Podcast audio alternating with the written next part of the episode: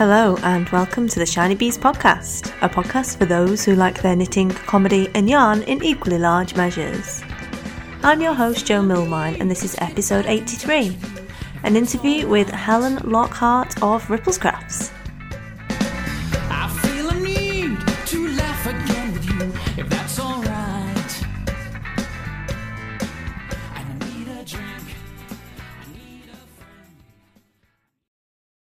The Shiny Bees podcast is delighted to be sponsored by Fluff, Dundee's premier yarn shop.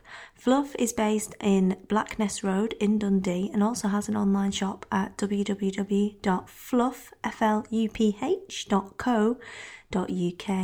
Stockists of both mainstream and indie yarns, including the Wool Kitchen and their very own line of yarns, Rusty Ferret.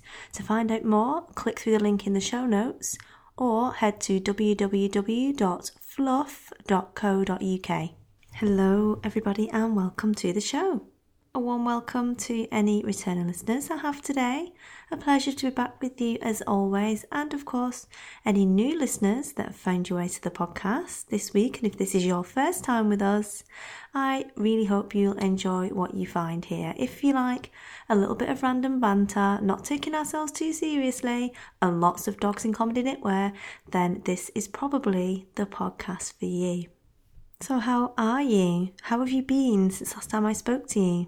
I hope you're well, and I hope you're enjoying your nitty week, working on your projects, getting your things ready for your rewind knit along. There's lots of chatter going on in the Ravelry group about that, so it'd be great to see you over there if you feel like reliving a previously missed knit along, or indeed one that you took part in and would like to do again. Then we're all about basically gratuitously reliving our favourite knit alongs.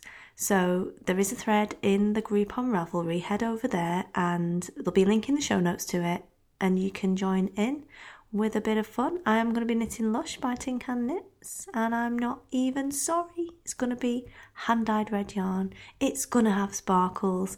I'm totally overexcited. So my mission will be to find some lovely buttons to go with it. So, other than that, it's all been really fun. I went on a little walkabout last week, went to Milton Keynes. Any of my listeners live in Milton Keynes? It's a bit of an interesting one. Um, I'd never been to Milton Keynes before, and I actually weirdly quite liked it. Now, for those of you that are not particularly familiar with UK geography or indeed towns, Milton Keynes is a town in, she says, Bedfordshire. Bedfordshire, I think it is, isn't it? Um, but it's basically kind of on the way to London, and so therefore it counts as down south to me. And my friend Sock Kate, who you've heard on the podcast previously, uh, lives there at the moment. I went to visit her and explored Milton Keynes a little bit. Really strange place. It looked exactly like America. All the roads were really straight, and all the buildings were matching in glass, and all of the car parks went around the buildings exactly like they do it in the States and in Canada. It was really strange, but I kind of quite liked it. It was a bit of a planning experiment in sort of the, the 60s with these new towns that they started to build to deal with the kind of burgeoning population. And yeah, loads of roundabouts, loads of dual carriageways, loads of matching glass buildings did not look like the UK does at all. Um, because usually there'll be sort of some really, really old bits. I mean, there, there are where I live because it was a Roman town. So there'll be some super old bits, sort of like dotted around on the main roads. And then there'll be a lot of, particularly in the north, a lot of Victorian architecture. A bit of Georgian, but a lot of Victorian architecture because that's when a lot of the money was being made with the mills and the cotton industry and coal and the Industrial Revolution. Um, so I live in a big Victorian house, as you know, um, that was you know built by a builder actually, um, who built the street that I live on. That the builder built this house. So it's not a massive villa. It wasn't a mill owner or anything, it, but he built all of the mill owners' houses essentially. So you get a lot of that, and then you'll tend to kind of get everything going on sort of like a, a spider almost or spokes from a wheel from the middle of town sort of going outwards. And this is all kind of like really gridiron and American in Milton Keynes, very strange.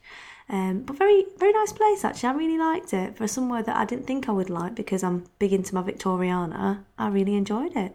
And then in the afternoon, I went across to Countess Ablaze. I do love it there. I would move in. I think she does it on purpose. She gets Tunnock's tea cakes in because I like them. And I'm, I'm not sorry. I'm not sorry at all. And it's only about 25 minutes on the train for me uh, to the studio. And then off the train, it's about five minute walk. So I met lovely Laurie, who travelled over from America. She's a listener to the podcast. So send a digital wave to her. She's Laurie Crafty on Ravelry if you want to say hello. And she's been over here for Joeli Creates, formerly Joeli's Kitchen, for her knitting retreat, which took place in Manchester. And obviously, as there was an opportunity to go hang out with some podcast listeners and go to Countess Ablaze, and you know, as a visitor to the country, she needed to be accompanied. She did, and I was the person to take on that role. You know, it was it was a tough job. And we had a lovely afternoon chatting and having fun in Lindsay's studio, eating Tunnock's tea cakes and having a jolly, lovely time. Very woolly, got to do some knitting and uh, show Larissa because Larissa Travel Knitter was there as well. She'd come to visit the Countess and to go to the retreat, and I was knitting with her yarn, so it was lovely to show her that because she hadn't actually kept one for herself. um, so it was nice to show her how far I got with the project and how it was turning out. So it was a very nice week for me. I hope you guys all had a lovely week too. So now you've caught up with me and everything that's been going on. What have we got to look forward to today? Well, I have an interview for you from one of my favourite storytellers, uh, Helen Lockhart of Ripplescrafts Yarns, who's based in the Highlands of Scotland.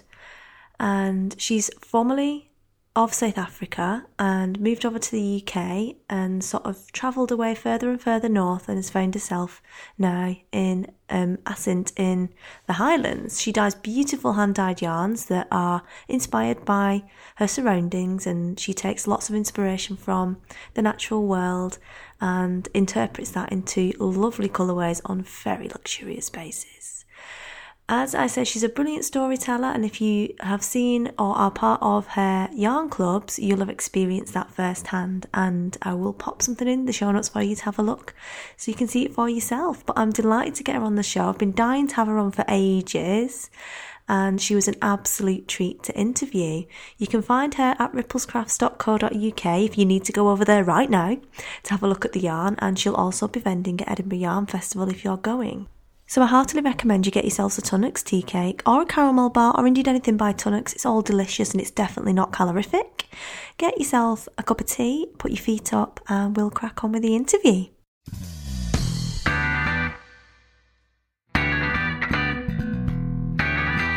So I am delighted today to welcome Helen Lockhart of Ripplescrafts Yarns, based in the Scottish Highlands, onto the show. How are you, Helen?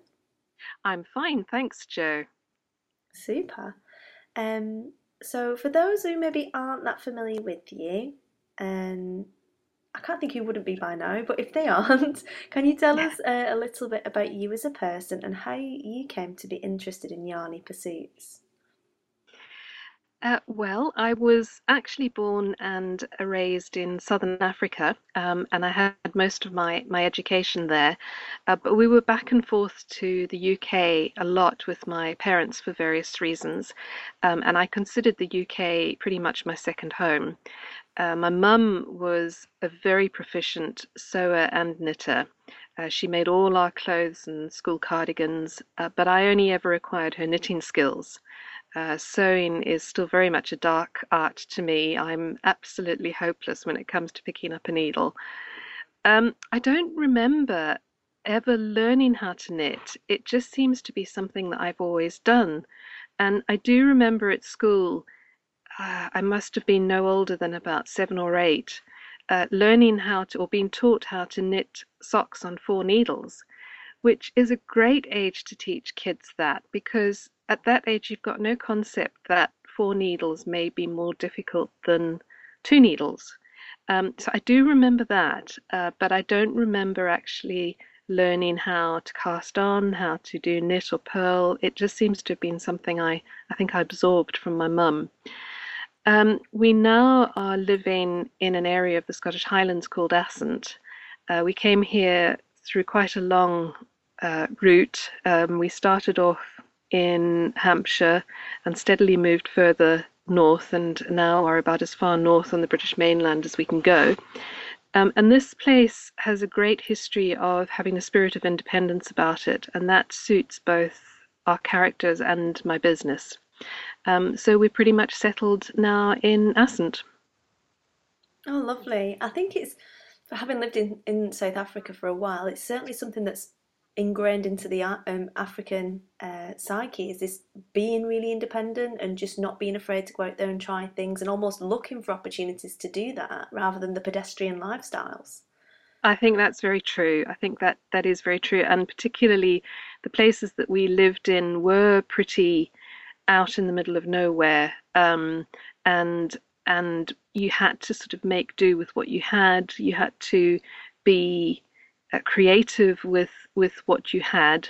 So you know, my mum would be constantly adjusting uh, dresses from my older sisters to fit me, or um, adding bits of fabric to a dress to make it slightly longer. You know, almost like patchwork, uh, but but something that looked pretty. Um, you just have to be creative in how you manage things. Absolutely. So taking it then from moving over to the UK and then kind of migrating north to the Scottish Highlands, hmm what was the tipping point that turned what had been your hobby for quite a long time, or something you'd known how to do for quite a long time, into a business? It was um, really when we moved to Assynt that the business started. Uh, we'd we'd had this house for a number of years before we moved here, um, but we'd always we we'd been we were living in the Scottish borders at the time, um, and we both had full time jobs, uh, well paid jobs. I was working. Um, in the pharmaceutical industry in their personnel department, um, and I managed to make myself redundant, which uh, triggered the need for me to do something else.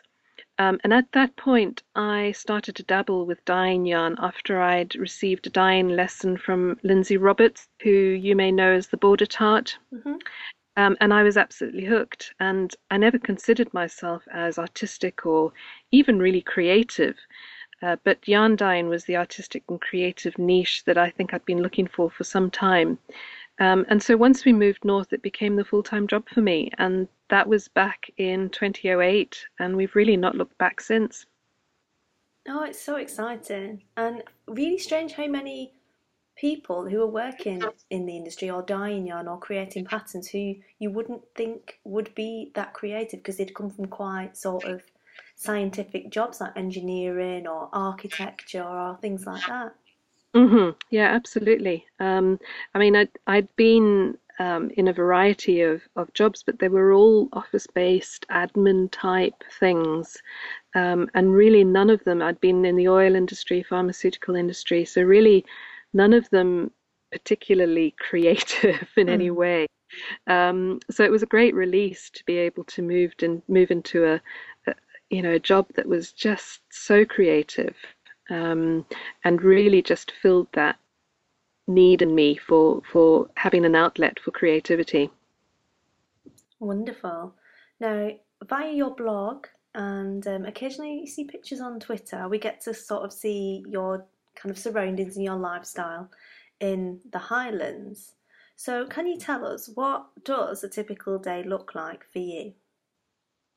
A typical day um, starts pretty early in the dye shed. I it, on- once the days start to get a bit longer and, and lighter, I try to be there between eight and eight thirty so that I can put a whole load of yarn on to to soak.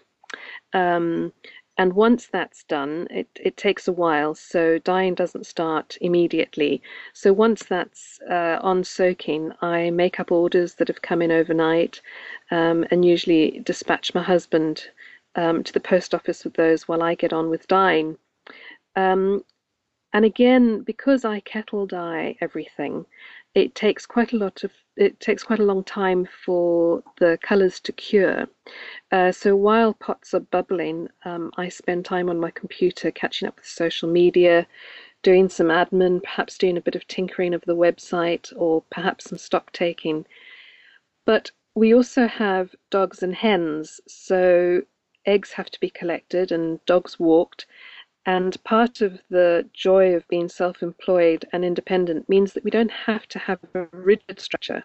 So, if the weather is brilliant, um, we make the most of it and head out for a good long walk. I can always catch up with Diane when the weather isn't so great. Um, and the lack of rigidity is part of what I love about the indie life. Yeah, absolutely. It's certainly one of the plus points.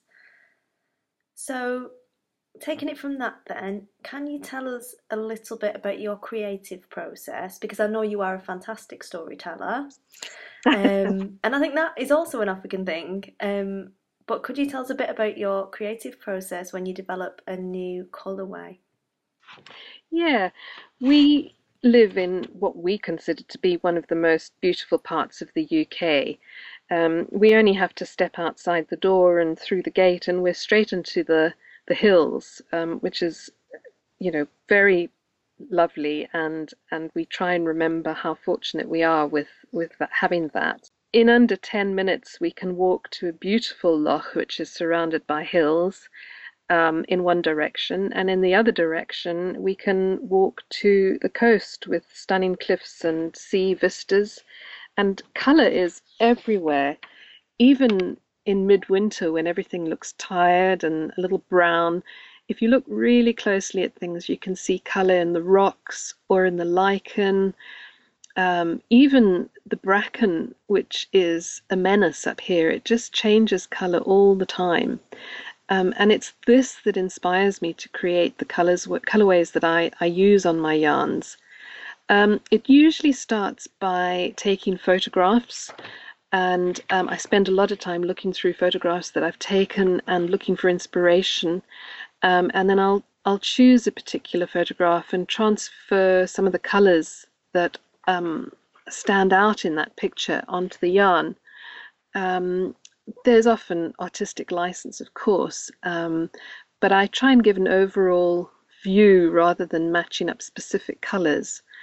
Um, but it is inevitably the landscape that inspires me um, and our surroundings. Um, part of the process is lots and lots of testing. Um, sometimes I never get, uh, or I'm never satisfied with with ac- accurately interpreting what I see in the landscape or in a photograph. Um, but at other times, it is just right from the start, and um, I'm happy instantly. Um, but I also need to take into account the way different fibers take dyes, and so what works on one yarn base may not necessarily work on another one. Uh, and so there's a lot of trial and error in, in yarn dyeing. But I do try very hard to convey a sense of place um, with my dyeing and I think one of the biggest pleasures for me is when people come up to me and say, Oh, that particular colorway reminds me so much of the holiday we had in Assynt when I was a child or last year, or, you know, it just makes my day when people do that.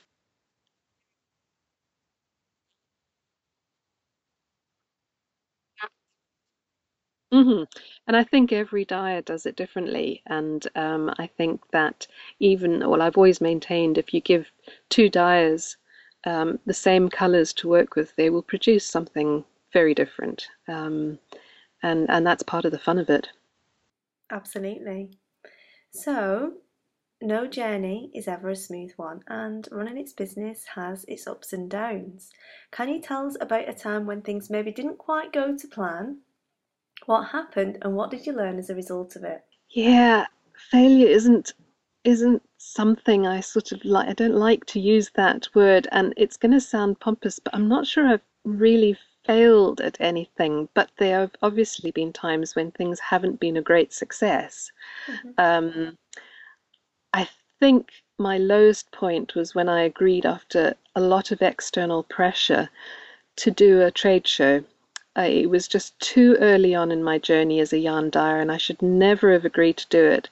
And it was a complete disaster for me in terms of sales um, and expense. Um, it wasn't entirely my fault. The attendance at the trade show was very poor, um, and so not many of the stall holders were, were at all happy.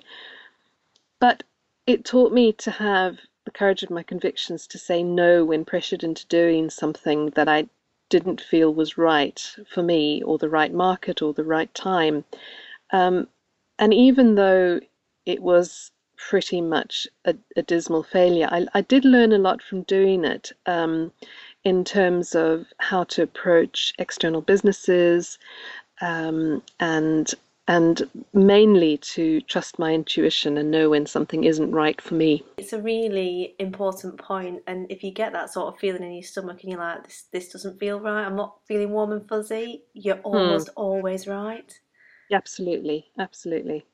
But it's so easy, you know. When oh, it is, and especially when you've got external pressure to, mm-hmm. you know, to do something, and um, everyone else is saying, "Oh, it'll be great for you. It'll be so good for your business," and you're thinking, mm, "I'm not sure about that." Um, it is very hard to say no.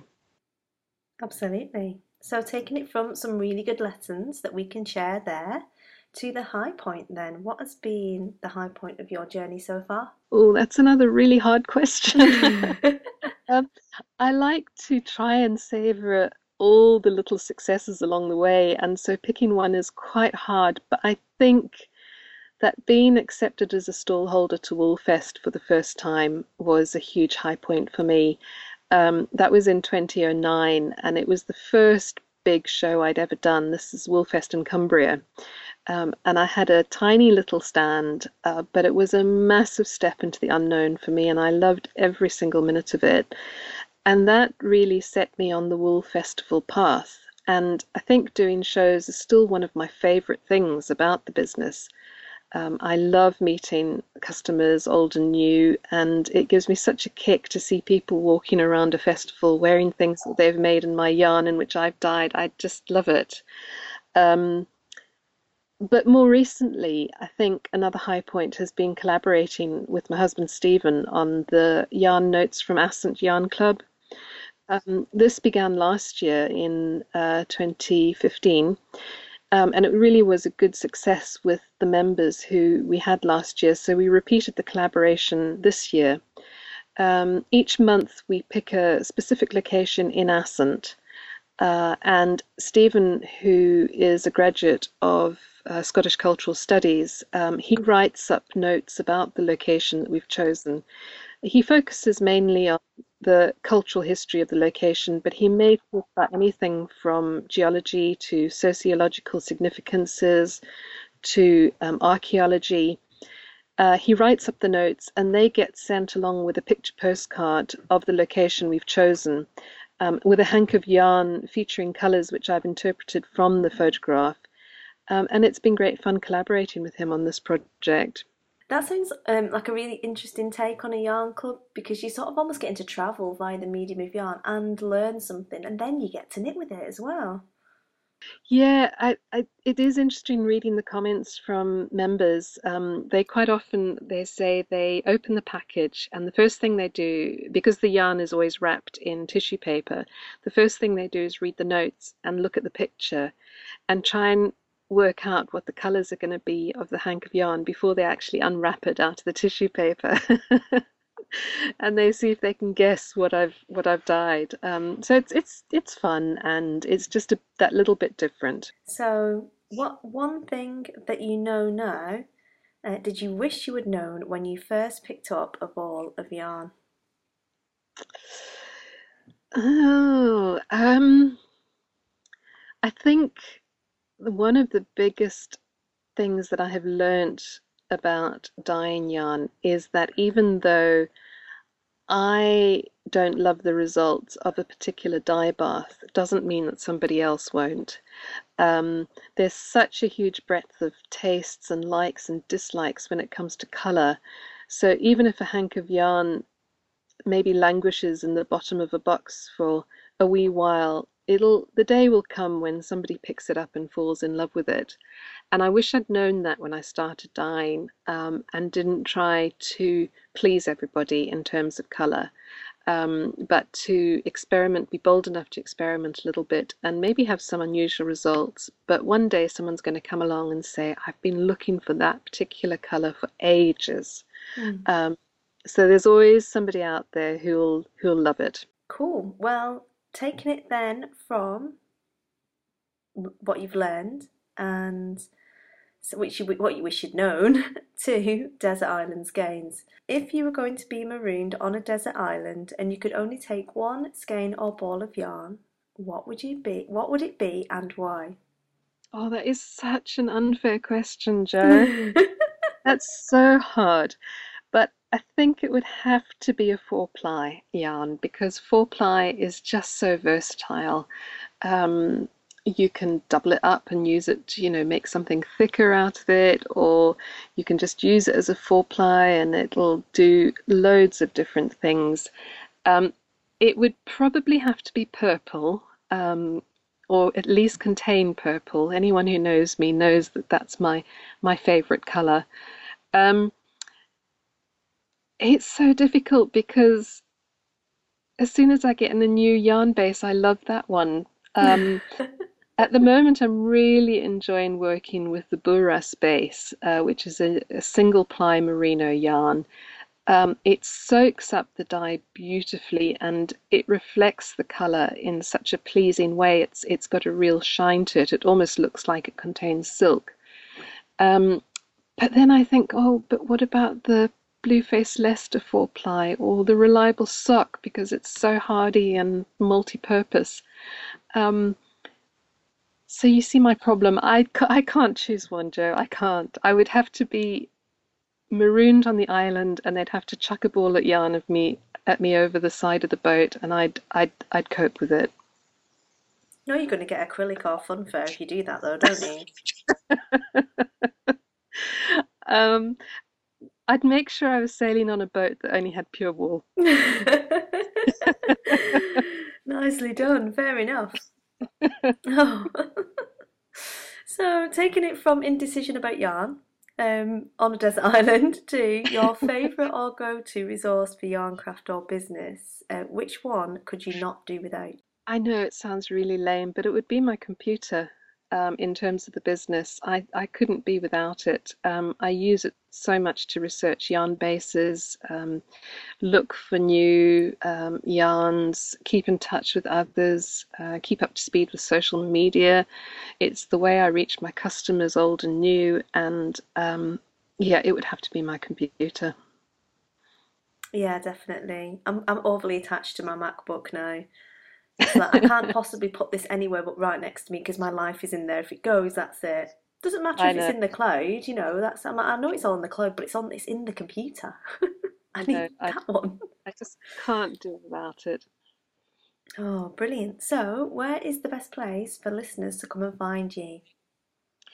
Well, the website, my shop site, is at www.ripplescrafts.com. Um, and I will also be at Edinburgh Yarn Festival in March, um, where I'll, oh, yeah, yay, where I'll have a lovely large stand. Um, and I'll be at the Highland Wool Festival in Dingwall on the 21st of May, and I'll be at Woolfest in June. Um, and then the only one beyond, the only show that, that's definitely booked beyond June is the Loch Ness Knitting Festival in late September, early October. I'll be there as well. Mm-hmm. Um, but if folk happen to be holidaying in Assynt, um, they can always pop into the dye shed if they're passing. They just need to drop me a line first to check that I'm there because it's not a shop, it is my workshop. Um, but if they want to see a bit of how the process works, they, they're more than welcome to do that. And if they get lost, one of the locals will take it upon themselves to point it out, I take it. They do. yeah. I've I've had various times when I've had uh, a, a neighbour from quite far away, from a few miles away, turn up and say, "Oh, I found so and so," and they would they asked me if I knew where the lady who died yarn was, and so I've just brought them around. I love it. Northern Scotland's amazing. I know. I know. Um, so, do you have any parting words of advice then for those who are maybe thinking about getting into the industry? You absolutely have to have a passion for dyeing yarn. Um, it it it goes without saying, but it really is the most important point. and you have to be prepared for quite physical work. I mean, you're lugging, you know, heavy pots of water containing boiling water, usually containing lots of yarn in them.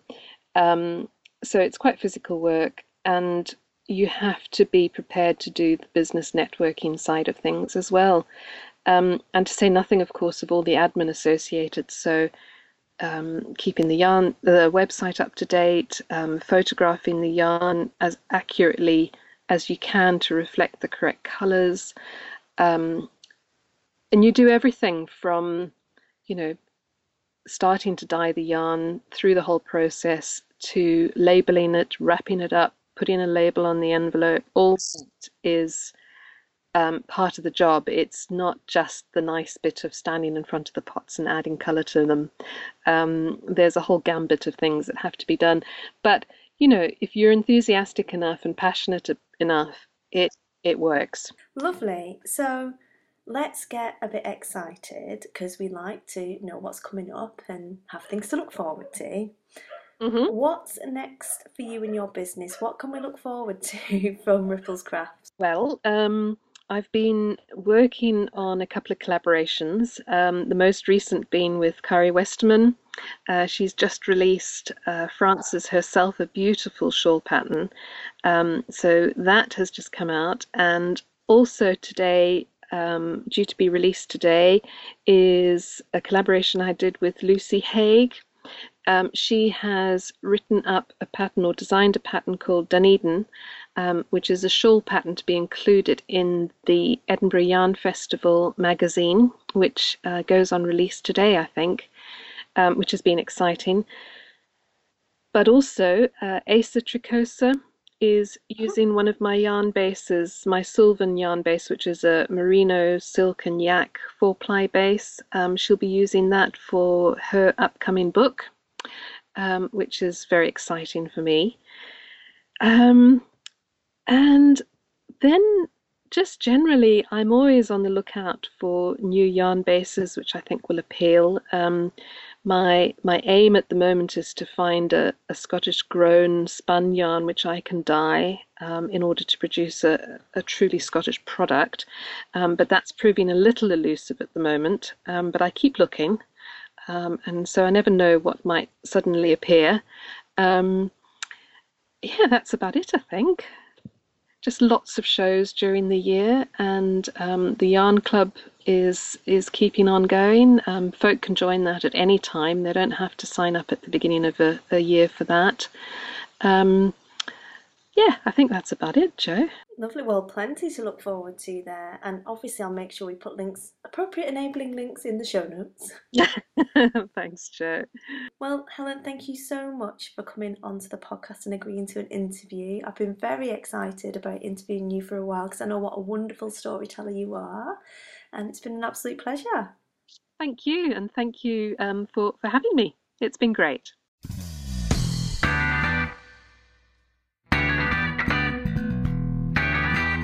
Well, how good was that? I really enjoyed that interview and I hope you will too. Aside from the odd canine interruption, I think they could hear me talking upstairs and thought they were badly missing out on something. Uh, wish they were, quite frankly.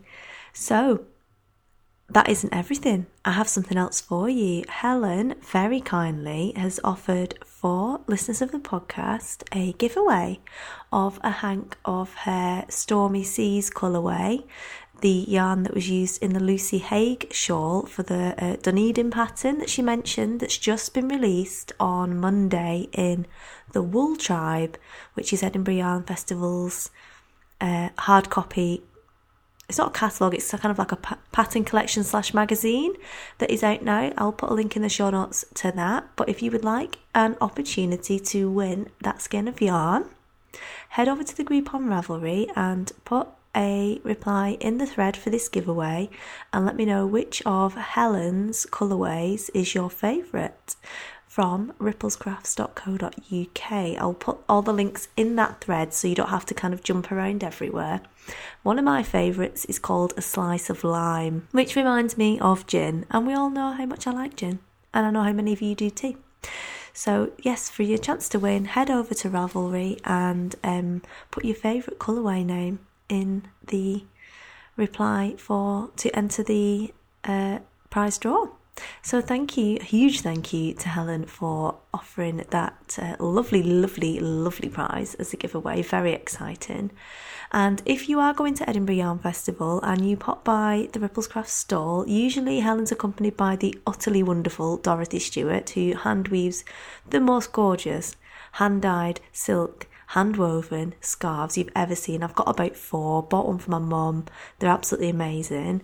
Um, so have a look at those whilst you're also having a look at uh, Helen's beautiful yarns that will be there. And do tell her if you've listened to this podcast and you've heard her, please do tell her that you heard the interview as well because I know she'll be really excited to hear that. She is as much fun in real life as she sounds in this interview.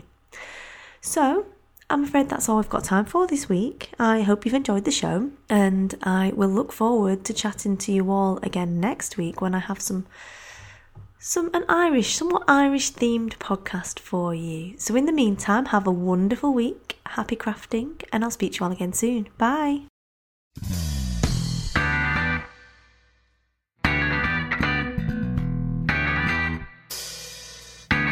Listening to the Shiny Bees podcast, a podcast for those who like their knitting, comedy, and yarn in equally large measures. If you'd like to get in contact with me, you can do so via the blog, or I'm Shiny Bees on Ravelry, Instagram, Twitter, Pinterest, and Facebook. You can email me at shinybeesinfo at gmail.com. Music for this episode is provided by Music Alley, and it is Adam and the Walter Boys, and I Need a Drink. Need a drink.